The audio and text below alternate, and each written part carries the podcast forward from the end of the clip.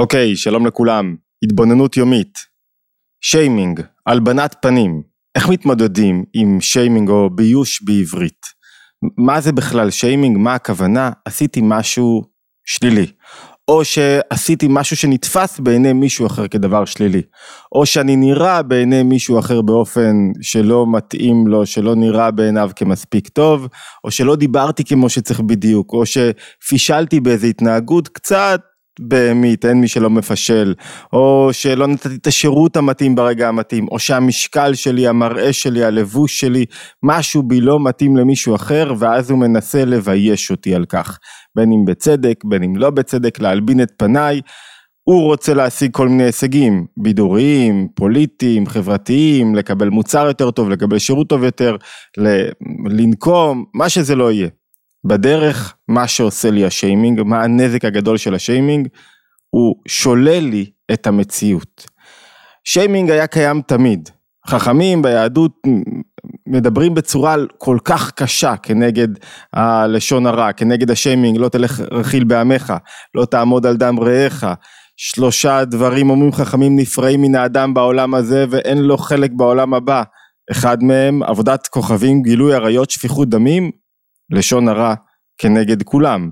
עוד כמה ציטוטים, לשון הרע מלבין פני חברו אף על פי שיש בידו תורה ומעשים טובים אין לו חלק לעולם הבא ונוח לו לאדם שיפיל את עצמו לכבשן של אש ואל ילבין פני חברו התייחסות כל כך רצינית כנגד שיימינג, כנגד ביוש, כנגד הלבנת פנים. יחד עם זאת, בימינו, בעידן הרשתות החברתיות, העוצמה שאדם שחווה פגיעה משיימינג היא לאין ארוך יותר גדולה, העוצמה, המהירות ולפעמים חוסר היכולת לתקן, אתה לא יכול להגיב, אתה לא רק שלא יכול להגיב, הדברים שם, הבוץ שזרקו עליך, נשאר על הרשת לתמיד. עכשיו אתה כאילו מרגיש שאתה מתהלך עם אות קין, עם הפגם בכל העולם, הפגם רודף אותך בכל העולם, כל הזמן, בכל מקום. זה, זה אתגר כל כך קשה, פישלת באיזה משהו בעבודה, היה לך רגע של כעס, התנהגת לא בסדר, זה פתאום צובע לך את כל המציאות. ולמי שמשתמש, החברה המודרנית שמשתמשת בכלי השיימינג, הוא נראה עבורה, האדם שמשתמש בכלי השיימינג בהלבנת הפנים, הוא נראה עבורו כ... כלי לתיקון עוולות, מה, איך אני אתקן את העולם אם אני לא אעשה שיימינג? אני אעשה שיימינג לחברה וכך היא משנה את דרכיה. אני אעשה שיימינג לאדם, לנותן שירות, למראה וכך הוא משנה את, דברה, את, דרכו, את דר, דרכיו, ככה הוא משתנה, ככה הוא פועל באופן אחר. ויש דיונים שלמים, חכמים מתייחסים באריכות למתי אני יכול בעצם להציג את החסרונות, את ההיעדר, את הבעיה, את הפגם של אדם אחר, את, את מושא השיימינג, מתי אני יכול לפרסם משהו כנגד מישהו אחר, מה התועלת בכך? ואיך אני יכול להשתמש בזה, זה דיון שלם בפני עצמו שאני לא רוצה להיכנס אליו כרגע. אבל הוא מלא, הרבה פעמים, אחת הבעיות הקשות זה שאנחנו לא זהירים בשיימינג. מה זאת אומרת? אני נכנס, כשאני רוצה להלבין מישהו, נכנס למצב של מלחמה.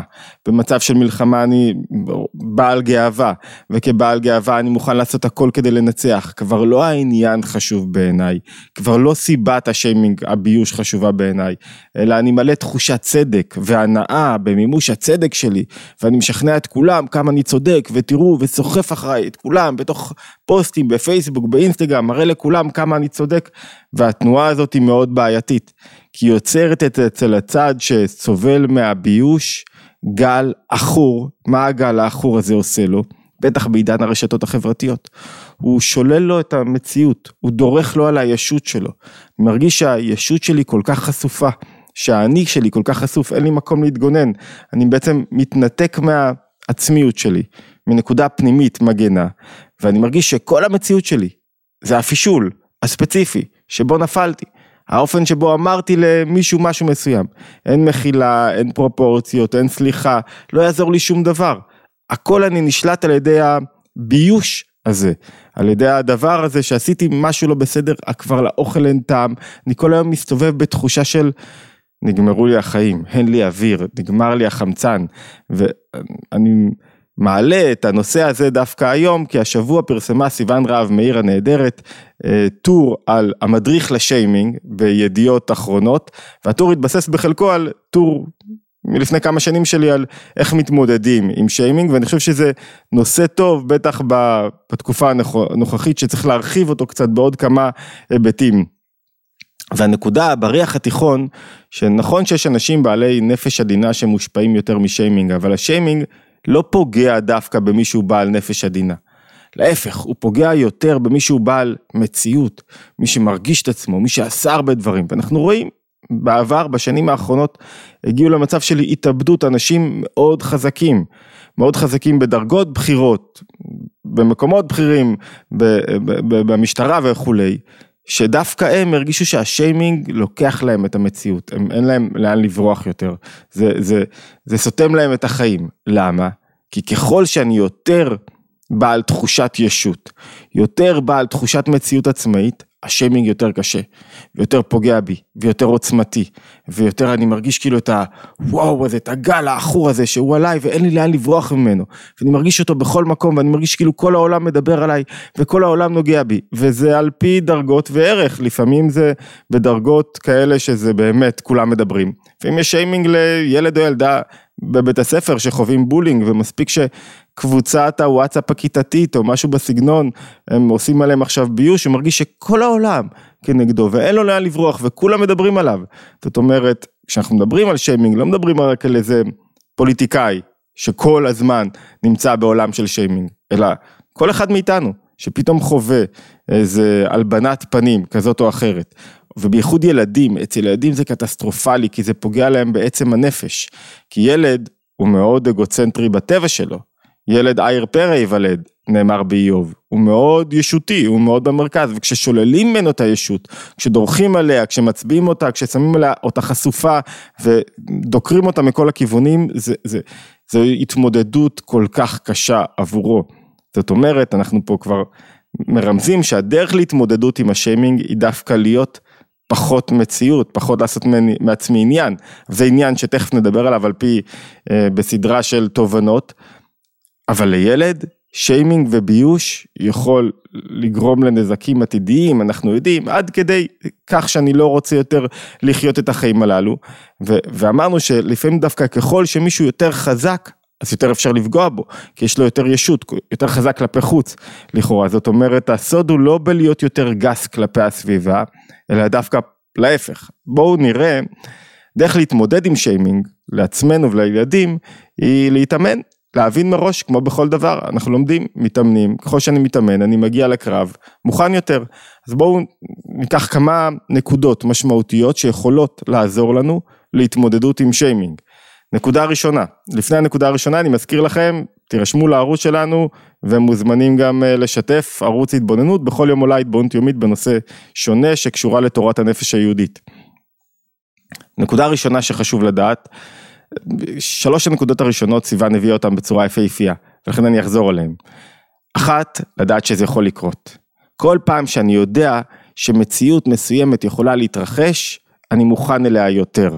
אתמול הבאנו את הדוגמה של אה, אה, אדם שבודק לוחמים צעירים שרוצים להתקבל ליחידות מיוחדות ואומר כשמוכנים כל כך והם מכשירים את עצמם ברגע שעושים להם שינוי במה שהם מוכשרים אליו במה שהם הכינו את עצמם הם פתאום נכנסים לעולם של אי ודאות הם לא יודעים. מכאן לאן זה הולך הם מתמודדים הרבה יותר קשה להם. הקושי הוא מנטלי. כשאני לא יודע שמשהו עתיד לקרות אני אני לא מוכן אליו, כשאני אומר לעצמי רגע, מתישהו יכולה ליפול עליי איזה התקפה מאיזשהו מקום, אז כשהגל העכור הזה יגיע, אני לא אהיה כאילו יואו מה קרה פה. ואחרי שאני יודע שהגל העכור הזה מגיע, אחד מהמרכיבים שלו, שאני יודע שיש בתוך החברה המודרנית, בתוך השיח ברשתות החברתיות, תרבות כזאת שמבטלת בגלל ביוש של דבר אחד כל מה שעשיתי, זאת אומרת מספיק שאמרתי מילה לא בסדר, מספיק שנפלתי, צעקתי במטוס על כי לא קיבלתי משהו מסוים, ומי לא, למי אין את הקרבות האינסופיים הללו בנפש, מי לא נופל, הם, תראו לי את האדם המושלם הזה, זו קצת צדקנות גם תרבות הביוש, כי למה? כי תראו לי את האדם המושלם הזה שלא נופל. תראו לי את האדם המושלם הזה שלא פתאום יוצא לו ההתפרצות הזאת והדיבור הזה והוא פתאום מתנפל על משהו. אז להכיר שבחברה המודרנית בגלל שקשה לה לשאת הפכים ולהבין את עומק הנפש ואנחנו מדברים ב sound bites, קשה מאוד לתפוס עכשיו מישהו שהוא מורכב, ושפתאום מתפרץ לו גם הבהמה שבו. אז אנחנו מבטלים, כשאנחנו רואים דבר הכי קטן, מבטלים את מה שעשיתי, את מה שאמרתי, את מי שהייתי, את כל, את כל התרומה שלי בהיסטוריה, את כל מה שעשיתי עד היום, כל מיני דוגמאות של אנשים שנפילה אחת קטנה, איזה שקר אחד קטן, למי אין איזה שקר אחד קטן שהוא נפל בו, כי יצא, כי שאלו, כי אמרו, כי, כי זרם, כי לא חשב על זה לעומק. מאיפה המושלם הזה שהוא גם, שעכשיו יוכיח את כולנו, וגם אם הוא היה מושלם, חלק מיכולת להיות מושלם זה לא להיות צדקן כזה גדול, לא לחפש את החסרונות של אחרים, לא למצוא איפה הם נופלים כל הזמן. אבל כשאני מוכן מראש ואני מכיר את התרבות הזאת, אז כשהגל יגיע בקנה מידה קטן, בבית או בחוץ, אני יודע עם מה אני צריך להתמודד, אני לא נבהל ממנו. אני רואה פוליטיקאים, מי שמכריז על עצמו כזה שהולך להיות פוליטיקאי, מראש יודע שהוא הולך למצב, לתקופה של כל הזמן בשיימינג מתמיד. יש חצי העם שיהיה כל הזמן נגדו. וכל הזמן יחפש אותו וינסה להכפיש אותו וירד על איך שהוא נראה ואיך שהוא מדבר ומה שהוא עושה ומה עם הפעולות שלו. אז טיפה לתפוס מתודעת פוליטיקאי ואז גם לזכור שזה לא שאם נפלתי במשהו זהו זה חזות הכל. כולם יודעים עליי הכל. אנשים מרוכזים בעצמם בדרך כלל, וכשהם מרוכזים בעצמם מעניין אותם עצמם. ואם קרה איזה ביוש טוב, שהם צרכו עכשיו, הרי אנחנו שותפים, אומר הבעל שם טוב, לשון הרע הורגת שלושה. היא הורגת את האומר, וגם את, ה, וגם את זה ששומע וגם את זה ששותף. גם את זה שאמרו עליו לשון הרע, את זה שאומר לשון הרע, ואת זה ששומע את לשון הרע. זאת אומרת, אם קראתי פוסט לשון הרע בפייסבוק, אני שותף לכך. ואז אני, אני כאילו, משהו תפס אותי, אני נהנה לרגע מהלשון הרע, ואם אני נהנה לרגע לשון הרע, צריך לזכור שאנשים שוכחים אחרי דקה. למה הם שוכחים? כי הם עסוקים בעצמם. כי הם מאוד אגוצנטרים, כי מעניין אותם עצמם, אתה חושב שכל כך מעניין אותם ממך, אתה חושב שכל כך מעניין אותם ממך, לא, לא כל כך מעניין אותם ממך, אתה לא העניין העיקרי שלהם והמרכזי שלהם בחיים, הם שוכחים אחרי דקה והם לא זוכרים על מה מדובר וזה עובר להם, וזו נקודה שהיא מעודדת. מה עושים עם הידיעה הזאתי? מה עושים עם זה שאני צריך לקרות? שזה הולך לקרות וזה יכול לקרות לכל אדם, בכל מקום, לכל נותן שירות, לכל בעל מסעדה, לכל ילד, לכל מבוגר. כי העולם מחפש לבנות את עצמו, העולם. לפעמים אנשים לא רגישים, מחפשים לבנות עצמם על גבם של אחרים. ביוש ושיימינג הוא כלי טוב לבנות את עצמי על גבי אחרים. אז שלב ראשון זה לבנות לי מרחב מוגן בנפש. שיימינג זה מצב שבו הישות שלי בחוץ. הרבה פעמים אני צריך ללמוד להתחבר לנקודה העצמית שלי. נקודה פנימית, נקודה שבה אני לא מותנה. נקודה שבה מותר לי להיות, נקודה שבה אני יכול לעשות מה שאני רוצה. הפיתוח של המרחב המוגן הזה בנפש, כמו תיבת נוח, יכול להיות תחביב, יכול להיות עיסוק עצמאי, יכול להיות מקום שבו, כאילו העולם החיצוני לא תופס אצלי מקום. זמן לימוד, זמן עשייה מיוחד, במקום הזה אני לא נותן לא למחשבות, לא לטרדות, לא לדברים אחרים להיכנס.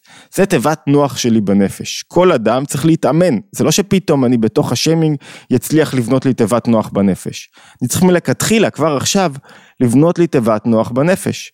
מקום שבו אני מרשה לעצמי לא להיות, שלא העולם החיצוני שולט בי במקום הזה. זה לא אסקפיזם, זה לא בריחה מהמציאות. זה מציאות אמיתית שאני בורא לעצמי. מה, המציאות האמיתית, זה, זה בכלל עבודה מתמדת על המחשבות, ברעיון של כאילו אם אני עושה משהו אחר ולא נותן לעצמי לחשוב על כל מיני מחשבות לא רצויות אז זה אסקפיזם, זה לא.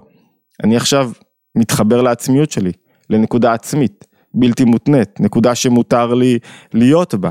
והנקודה הזאת היא נקודה שמחייבת גם זמן במרחב, וזמן בנפש, וזמן, מרחב וזמן אמיתי. והזמן האמיתי הוא דורש אימון.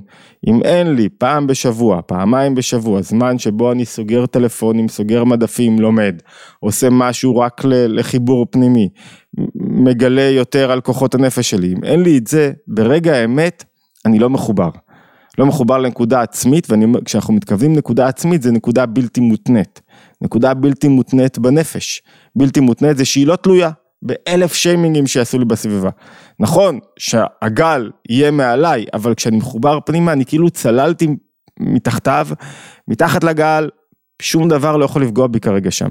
מחובר לנקודה העצמית, כמו אמרנו, עובר ברחם אמו, שום דבר שם לא יכול לפגוע בי, שום מילה, שום אמירה. אני יודע שהגל יעבור, ואחרי זה אני אוכל לצאת שוב עם כוחות הנפש ולעשות עוד דברים. רק מה? דורש אימון. כבר היום, ילד שיש לו מקום פנימי בנפש, או ננסח את זה כך, כשילד כל הזמן צריך לרצות ולהיות בחוץ, אז כשמגיע גל הוא נשבר.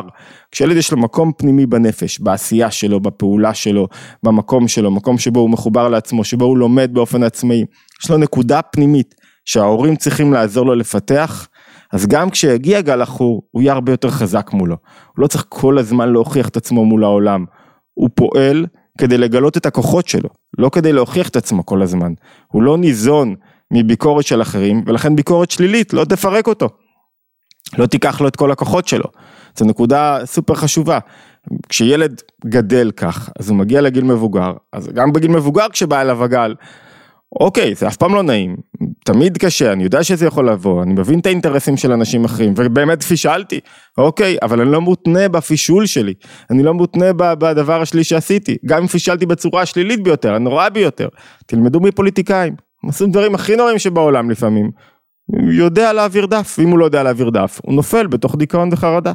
הוא חייב ללמוד להעביר דף, מה זאת אומרת להעביר דף? לא קהות חושים. אני לא מותנה רק על ידי המעשים שלי. יש לי נקודה פנימית, חיובית בנפש, שאפילו לא תלויה במעשים הטובים שלי. הנקודה הכי חזקה אולי בתורת הנפש היהודית, אבל בכלל באדם, נקודה הכי חזקה, הכי, זה המתנה הכי גדולה שיש אני חושב, ש, שמצביע עליה אדמו"ר הזקן בספר התניא, חלק, הנפש השנית בישראל, שהיא חלק ממעל ממש, היא נקודה מאוד גבוהה בנפש. נקודה שנייה, אימון שני שחשוב, הוא להסיר את הגורם המאוים. כל הגל הזה, על מי הוא מאיים? על הישות שלי, על האני שלי, על האגוצנטרית שלי. אז אם אני מצליח להזיז את האגוצנטריות שלי, הגל כבר לא תופס. לו, הוא לא מרטיב שום דבר, הוא לא מטביע שום דבר. איך אני מסיר אגוצנטריות? בזמן הגל, אני לא מתרכז בעצמי. אני לא מתרכז עכשיו רק במה שאמרו עליי, מה שדיברו עליי, לא מחפש את זה, לא יונק את זה, לא כל הזמן רוצה לעסוק בזה, הבנתי מה אני עושה במקום, צריך להציב חלופה חיובית. החלופה החיובית זה שאני באמת מתאמץ לצאת מעצמי, איך צדקה ביד נדיבה בדיוק בתקופה הזאת, עזרה לזולת, מתנדב במקום אחר, עושה משהו בשביל מישהו אחר, כל פעם שאני עושה משהו בשביל מישהו אחר, כאילו יצאתי מעצמי. וראיתי את הערך של העשייה שלי, אז אני מגדיל את החיבור העצמי שלי, ואפילו את תיבת נוח שלי על ידי זה שאני פתאום עוזר עכשיו למישהו אחר. זה סעיף שני ומאוד חשוב, כי הוא, מה הוא עושה? הוא מסיר את הגורם המאוים שזה הישות. הישות כבר לא משתלטת עליי בעוצמה כזאת גדולה. זו שאלה שצריך לעסוק בה בצורה נפרדת, האם בזמן גל של שיימינג להגיב או לא להגיב, זה מאוד משתנה בנסיבות ובעיקר בהערכה של התגובה, אם יש פה תגובה על עניין אמיתי או שהשיימינג הוא לא על עניין אמיתי, אם הוא לא עניין על עניין אמיתי לא בטוח שיש איך להגיב, יש סכנה של תגובה שאני מזין את המגיב והוא ירצה להמשיך ולהמשיך ולהמשיך והמתאבק עם מנוול מתנבל בעצמו כשאתה יורד למטה לתוך הבוץ, אז אתה תחטוף עוד בוץ.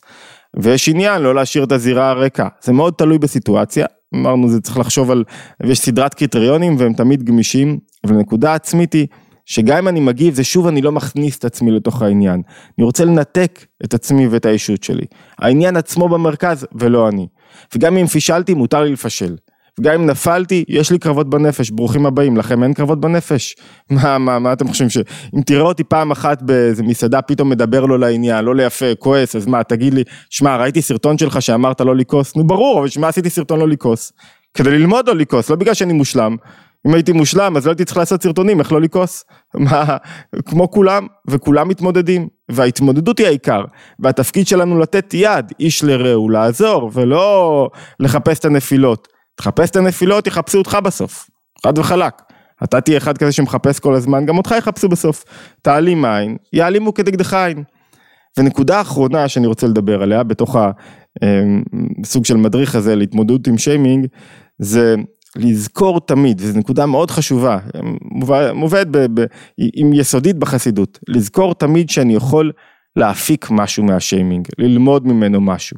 מה אני יכול ללמוד? להיות בעצמי קצת פחות נפוח. להיות בעצמי אחד שפחות מחפש אחרים. להיות פחות צודק, פחות מלא חשיבות עצמית, יותר לגלות חמלה והבנה של הזולת. לפעמים אני כל כך אטום, ודווקא בא לי השיימינג, הוא עוזר לי לזעזע את עצמי קצת, ולהבין, וואי וואי וואי, היית כל כך אטום לסביבה שלך. זאת אומרת, זה סוג של אות, אולי תתעורר בעצמך.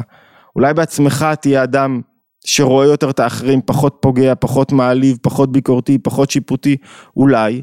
זאת אומרת, לפעמים השיימינג, אם אני רואה אותו בצורה קלילה יותר, אני מבין שאני יכול אפילו להפיק ממנו תועלת, שהוא לטובתי, שיש בו תועלת גדולה עבורי, שהוא מלמד אותי עכשיו לצמוח ממקום אגוצנטרי בעצמי, לא להיות כזה מלא בעצמי, בצדקת הדרך, ב"אני יודע", בכולם טועים, ולתת מקום ומרחב לאחרים. זאת אומרת, במידה מסוימת, אם חושבים על השיימינג בצורה כזאת, מצליחים להסיר את הגורם המאוים ולהשתחרר רגע, רואים אפילו את ה... זה עוזר לי קצת להישבר, קצת להתפתח, קצת ללמוד, קצת להיות פחות אגוצנטרי, וכשאני רואה את זה כך, אז אני אפילו שמח בייסורים במידה מסוימת. אני אומר, אוקיי, בא אליי גל, זה קשה, זה דרגה גבוהה, אני יודע. בא אליי גל גדול, אוקיי, אני מבין את הגל הגדול הזה, יש בו אפילו משהו עבורי כדי להתפתח, אני אפילו שמח בהתמודדות, נקודה סופר חשובה. להיות, להגיד, אוקיי, יש התמודדות חדשה, זה לא סוף העולם, אני שמח בה. קשה, אבל היא עוזרת לנו להבין שהשיימינג הוא מצד אחד פגיעה גדולה בישות שלי, מצד שני הדרך לחמוק ממנו זה לפרק קצת את הישות שלי ואת המציאות שלי. תמיד קשה. אנחנו רואים כשמישהו פוגעים לו בישות הוא פתאום, אתם רואים אדם מלבין, לכן אומרים מלבין מחברו, אדם נוזל לו מהפנים, הוא פתאום, אתה רואה אותו, הוא, הוא, שללנו ממנו את המציאות, שללנו ממנו את היכולת לפעול, שללנו ממנו את הקיום שלו, הוא, הוא, הוא כאילו עכשיו, זה איום ונורא מצד המלבין, מצד הפוגע. מצד ההתמודדות עם שיימינג, לפעמים זה עוזר לי דווקא לצמוח ולהתפתח. התבוננות יומית מוזמנים, אה, בכל יום מעלים סרטון חדש, מוזמנים הכי חשוב להירשם לערוץ כדי לקבל את הסרטון הבא וגם כדי שהלוגריתם יניע את הוידאו שלנו. אמ, וכמובן אם בא לכם מדי פעם לתת לייק זה מצוין, להשתמע בהתבוננות היומית הבאה.